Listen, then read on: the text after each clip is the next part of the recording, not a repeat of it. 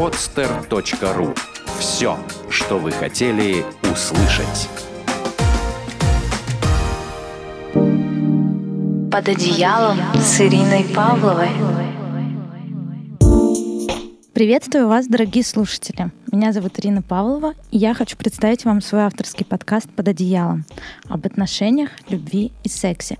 «Под одеялом» — это то место, где мы полностью остаемся наедине сами с собой. Здесь мы снимаем наши маски, встречаемся лицом к лицу с нашим истинным «я». Здесь не нужно ни от кого прятаться, здесь можно думать, мечтать, размышлять. Здесь случаются все самые-самые интимные моменты в нашей жизни — и сегодня у меня в гостях замечательный человек, основатель школы английского языка, а, тренер НЛП Андрей Гуляев. Привет, Андрей. Привет. Ну или даже hello, я бы сказал. Так непривычно прийти сюда на подстер не в качестве ведущего своего подкаста, а в качестве гостя. Очень новые интересные ощущения. Да, я очень рада, что у тебя появляются новые интересные ощущения. И хотела бы поговорить с тобой о языках любви. А так как в этом ты профессионал, у тебя своя школа английского языка, и ты лучше других разбираешься, как это разговаривать на разных языках. В отношениях очень часто так случается, то, что а, два человека, которые очень близки друг к другу, начинают разговаривать на разных языках. То есть они говорят на одном языке, но уже как будто бы не понимают друг друга. Вот об этом мне бы хотелось поговорить с тобой. Ну, на самом деле я бы сказал, что люди, они все говорят на разных языках. То есть не говорить там о русский, английский, французский и так далее. А у каждого человека свой язык, свое мышление, свое представление о мире.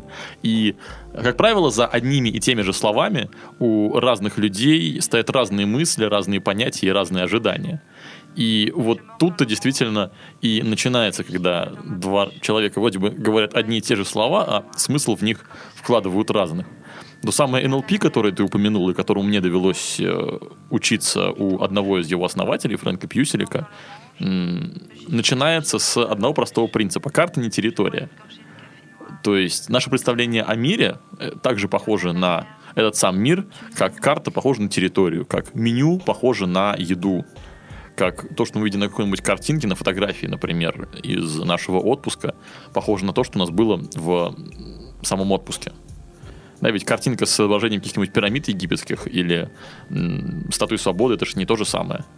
А люди думают зачастую, что это то же самое. Когда человек говорит, что ему не хватает, скажем, любви, то для одного человека это может быть что-то одно, а для другого может быть совсем что-то другое. То есть а, основная ошибка как раз-таки в том, что мы а, не различаем эти понятия. А любовь для меня это не то, что есть любовь, например, для тебя. Я правильно понимаю? Да, совершенно верно. Мы привыкли, что это такие вещи, знаешь, по умолчанию. Ну, что вот типа, вот есть любовь. И все думают, что любовь, ну, это как же, это так же, как, как я это представляю. Да? А представления любви у всех разные. Они складываются из кучи огромного количества факторов. Из того, как э, вели себя родители, да, или какие-то другие люди, на которых мог посмотреть этот человек еще в детстве. Из того, что он видел, например, в фильмах. Вот видел он, что видела, допустим, девушка, что в фильме каком-нибудь вот главный герой очень любит э, главную героиню, поэтому он ей привез большой-большой букет цветов, например. Или, не знаю, прокатил ее на машине. И все, и она думает, что если ее, ей цветы не дарят, на машине не катают, ее не любят. И зачастую это может быть ну, абсолютно подсознательно. А ее молодой человек или муж, не знаю, а, он думает, что любовь совсем другое. Любовь это сводить э, в, по магазинам, не знаю, в кафе пригласить и прочее. И когда у них эти вещи не совпадают, каждый думает, что он другого любит, но при этом другой может э, думать, что его-то не любят, потому что его просто любят не так, как он бы этого хотел. Ну да, теперь я вижу, почему столько много проблем в нашей жизни. И как же нам с этим быть? Как же нам договариваться, чтобы нам разговаривать на одинаковом языке? Ты уже, в принципе, сказал ключевое слово «договариваться». На одном из тренингов NLP, который мне доводилось проходить, была пара, муж и жена, они вот, насколько я помню, недавно, незадолго до э, тренинга поженились, и вот э, буквально, наверное, через, за пару месяцев до, и э, приехали вместе учиться.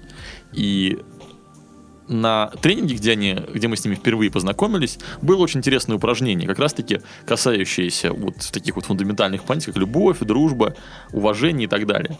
Это называется в НЛП комплексные эквиваленты. Ну, почему комплексные эквиваленты? Когда у одного э, понятия, у одного слова есть много разных эквивалентов в виде каких-то образов, понятий и так далее. Нас заставляли каждого из участников расписать э, по три параметра про, например, любовь. Три действия, которые мы совершаем, когда мы кого-то любим. То есть, что мы делаем с человеком, которого мы любим. Угу. И каждый должен был еще к этим трем пунктам кстати, еще другие три пункта.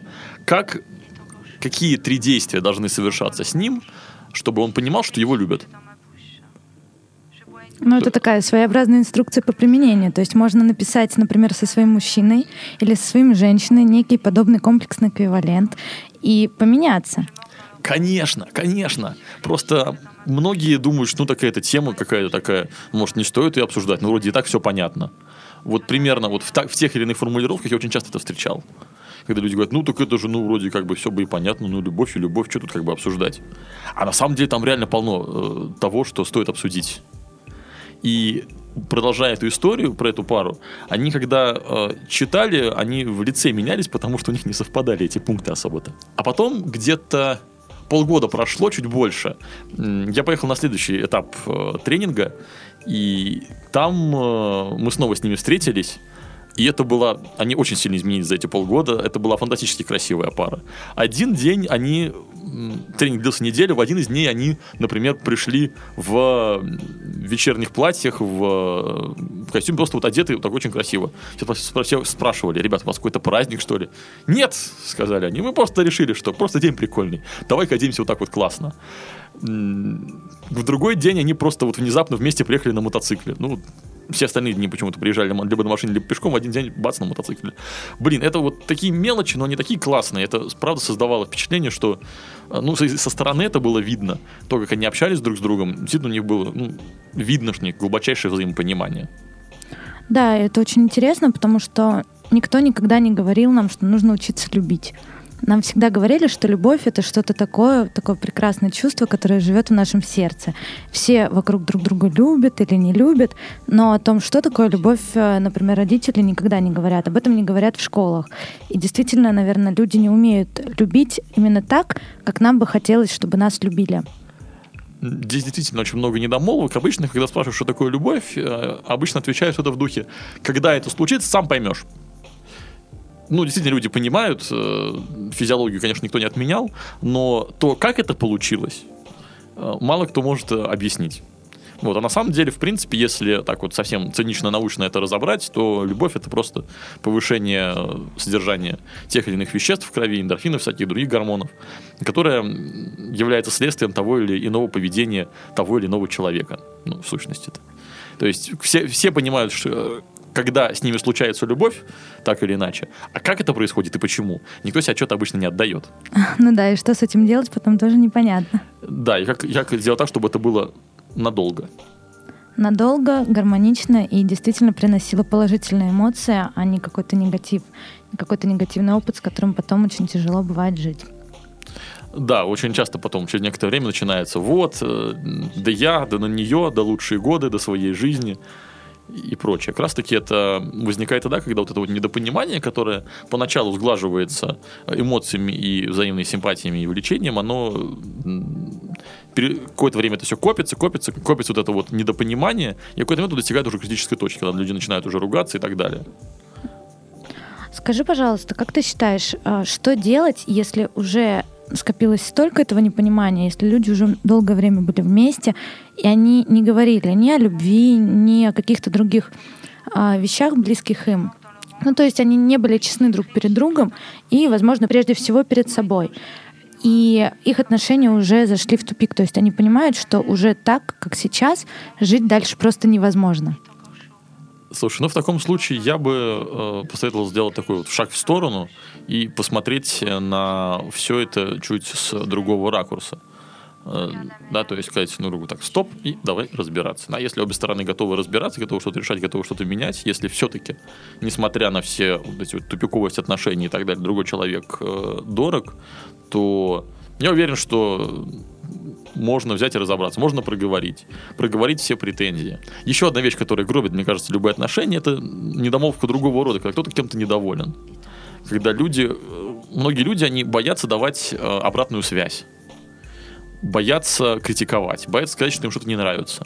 И они это копят в себе, копят, копят до того момента, пока не взрываются. А, ты можешь пояснить, что такое обратная связь? Потому что я уверена, что не все наши слушатели знают, э, знакомы с этим понятием. Да, я на самом деле даже с удовольствием инструкцию дам, как ее лучше всего давать. Угу, Обратная спасибо. связь это когда мы рассказываем другому человеку, что мы думаем по поводу тех или иных его действий, какие, может быть, чувства они в нас вызывают, какую реакцию, и как нам бы хотелось, чтобы это было на самом деле. То есть, как мы бы хотели это, может быть, исправить. Как это обычно бывает? Ну ты дебил. Ах ты козел. Да как ты мог? Да как ты могла? Это в виде претензий. Когда человека ругают, то он зачастую не особо хочет меняться, потому что многим людям, ну, например, комфортнее чувствовать себя э, правыми э, и продолжать обижаться. Что как же там он мной недоволен, или она мной недовольна. Это, как правило, возникает из-за того, что люди неправильно друг, друг другу обратную связь дают. Если же давать обратную связь правильно, то действительно человек, ее услышавший, он захочет меняться. Итак, пункт первый. Это создать так называемый фрейм, психоэмоциональную рамку. То есть пояснить человеку, что вот в этой вот отдельно взятой коммуникации мы будем не ругаться, а мы будем помогать друг другу становиться лучше. Начать нужно с того, что надо человека похвалить.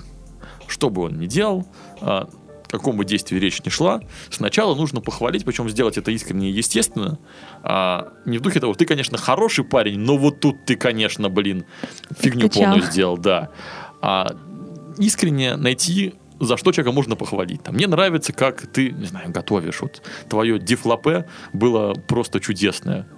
Или ты знаешь, вот мне очень нравится, что э, ты делаешь вот это вот и вот это вот. Мне очень нравятся те подарки, которые ты мне даришь да, несколько таких вещей. Лучше всего, когда это соотношение хотя бы 3 к 1. То есть на одну какую-то критику мы даем э, три комплимента. Да, вот это вот соотношение дает нам гарантию того, что человек, э, человеку станет приятно, и он уже будет готов нас слушать с точки зрения того, ой, блин, я такой классный, сейчас я буду еще лучше становиться. А, потому что когда человек нас просто критикует, мы начинаем думать, что эта критика не потому, что мы что-то плохо делаем, а потому что человек плохой или потому что ему хочется придраться, еще что-нибудь такое. Причем даже зачастую на подсознательном уровне мы так начинаем думать. И когда мы дали человеку обратную связь в таком положительном ключе, то есть сказать, что ты молодец, у тебя хорошо, это хорошо, то, и вот это вот, то он нас выслушает и, скорее всего, примет к сведению то, что мы, мы ему скажем дальше. А дальше нужно сказать не то, что вот, а вот это вот у тебя плохо, а нужно сказать, что я бы хотел, чтобы вот это вот изменилось вот так вот. То есть не только сказать, что у нас есть проблема, но и предложить свою версию решения. Потому что, когда мы говорим, что вот это вот нас не устраивает, не всегда человеку понятно, в какую сторону нужно меняться. Если же мы говорим, что если бы ты делал вот это вот не вот так вот, а вот так вот, если бы ты, не знаю, свои носки не раскидывал по дому, откладывал аккуратненько, то все бы у нас было хорошо. И в таком случае обратная связь сработает. То есть, если резюмировать, сначала мы говорим человеку какие-то комплименты, создаем положительный фрейм, и после этого мы говорим ему не то, что он, у него что-то плохо, а то, что вот у него есть что-то, что можно сделать еще лучше, и рассказываем, как это сделать. Да, это очень интересный способ, и мне кажется, что этот способ отлично работает, а, даже когда мы не хотим а, загладить конфликт, как-то исправить ситуацию, но даже просто ее улучшить. Ну, то есть, например, нам нравится, что а, наш мужчина что-то для нас делает, да, например, нам нравится, что он с утра варит кофе. Но нам бы еще хотелось, чтобы это кофе он приносил нам в постель. И можно сделать а, нечто подобное, то есть поблагодарить его, сказать, что это так чудесно, прекрасно, что нам так нравится, что он о нас заботится, приносит нам это, варит нам это кофе. Но вот если бы он еще и в постели это приносил, то вообще мы были бы самыми счастливыми с утра. Да, именно так. Да еще и с печеньками желательно. Этот кофе особенно вкусен с, не знаю, печеньем, например. Вот и все. И мы не сказали, что, а, ну, ты, конечно, молодец, кофе варишь, ага, но а принести слабо? Вот это вот скажет, э, обычно такая нормальная реакция это будет, да ну тебя нафиг с твоим кофе. Ну да, и никому не захочется ничего делать больше такого хорошего и позитивного. А когда это все приправлено такой а, женской, благородной, позитивной энергии, то будет просто прекрасно. Да, на самом деле, вот буквально мы можем говорить об одних и тех же вещах, но то, как мы об этом говорим, создает очень существенную разницу в том, сколько это работает или не работает. Андрей, скажи, пожалуйста, такая вещь, как намеки. Что это вообще такое и как это работает? Потому что ведь мы очень часто намекаем сами кому-то, чтобы нам хотелось, чтобы человек, например, сделал или сделал нам какой-то подарок. Очень часто в чужой речи мы также пытаемся прочитать какие-то намеки. Вот можешь немножечко рассказать об этом? Ну, знаешь, намеки такая прикольная штука, когда человек не хочет э, что-то говорить прямым текстом по тем или иным причинам, ну, они, наверное, у него есть. Зачастую, на самом деле, они такие, может быть, и не столь существенные, можно было бы сказать все это напрямую, но не говорит. А, и действительно мы ожидаем этого же от других людей. Зачастую в речи собеседника мы находим то, что он даже не собирался говорить. Просто потому, что мы так привыкли. Ну, вот такая вот банальная вещь, не про отношения, а вообще вот про все. Когда человеку задаешь вопрос, ну, например, предлагаешь ты мне, не знаю, Андрей, пошли в кафе. А я тебе говорю, а почему в кафе? И есть не нулевая вероятность, что после вопроса, а почему в кафе, человек отреагирует, ну ладно, ну не пойдем в кафе, пойдем в кинотеатр ну вот просто от, от того, что я спросил. Потому что люди думают, что когда их требуют, требуют обосновать, то, может быть, с ними не согласны.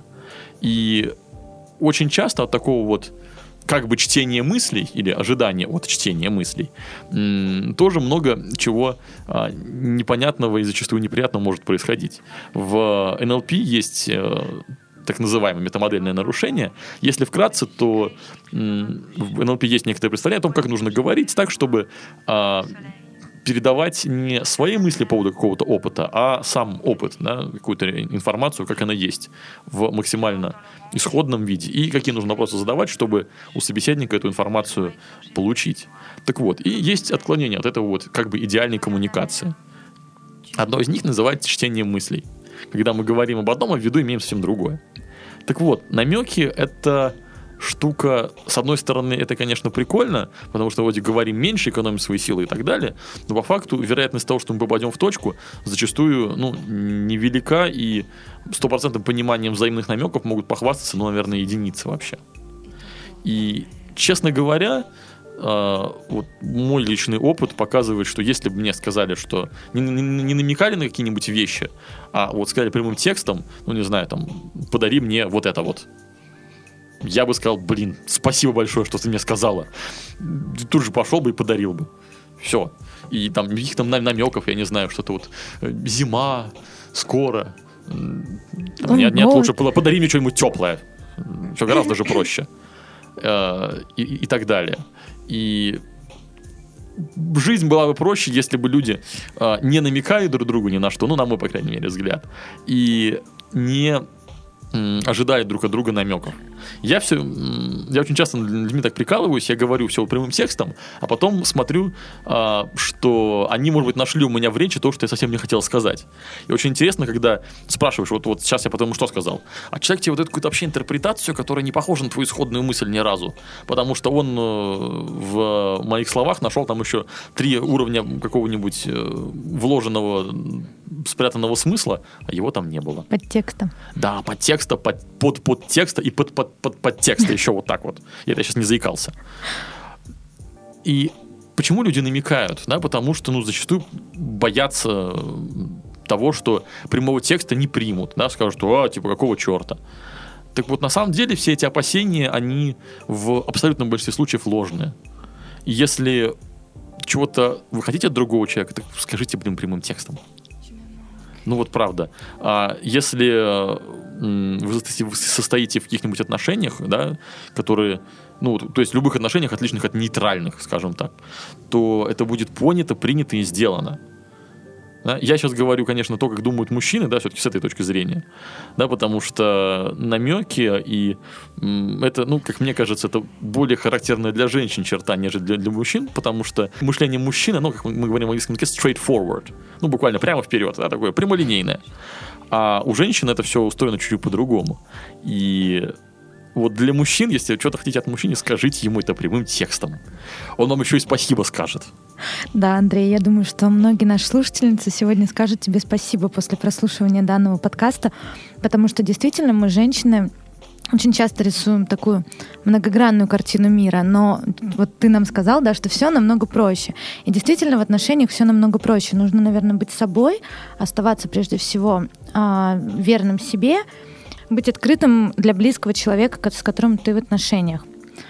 Э, я хочу поблагодарить тебя за этот чудесный день, за то, что ты посвятил время такой замечательной вещи, как отношения. Мы сегодня обсуждали очень важное понятие, что карта не есть территория.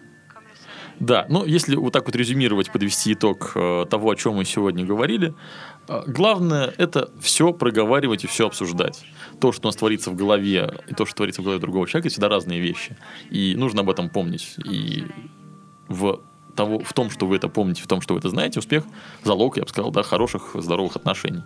Все проговариваем. Если что-то хотим, говорим прямым текстом. Если нам что-то не нравится, мы даем обратную связь, обратную связь высокого качества, именно так это называется. То есть сначала похвалим, потом скажем, как это исправить. И никаких намеков. Все прямым текстом. И такое домашнее задание. Возьмите и правда пропишите этот комплексный эквивалент. Что такое для вас любовь? Да, что такое для вас э, другие отношения? Да, может быть, с кем-то еще. Да, что у вас дружба, уважение другие такие вещи. Распишите на уровне поведения и сравните с тем, что напишут другие люди. Ну да, я думаю, что можно даже в комментариях оставить а, вот эти вот свои комплексные эквиваленты для того, чтобы мы могли посмотреть, что насколько действительно все люди разные, насколько у каждого человека своя картина мира. Своя карта. Своя карта. Хорошо, Андрей, спасибо большое. Спасибо, что вы были с нами все это время, что вы нас слушали. Мы вас любим ждем вас в следующих выпусках. Спасибо, что пригласила. Мне было приятно и интересно э, побыть твоим гостем. Всего хорошего. Спасибо. До свидания. Сделано на podster.ru Скачать другие выпуски подкаста вы можете на podster.ru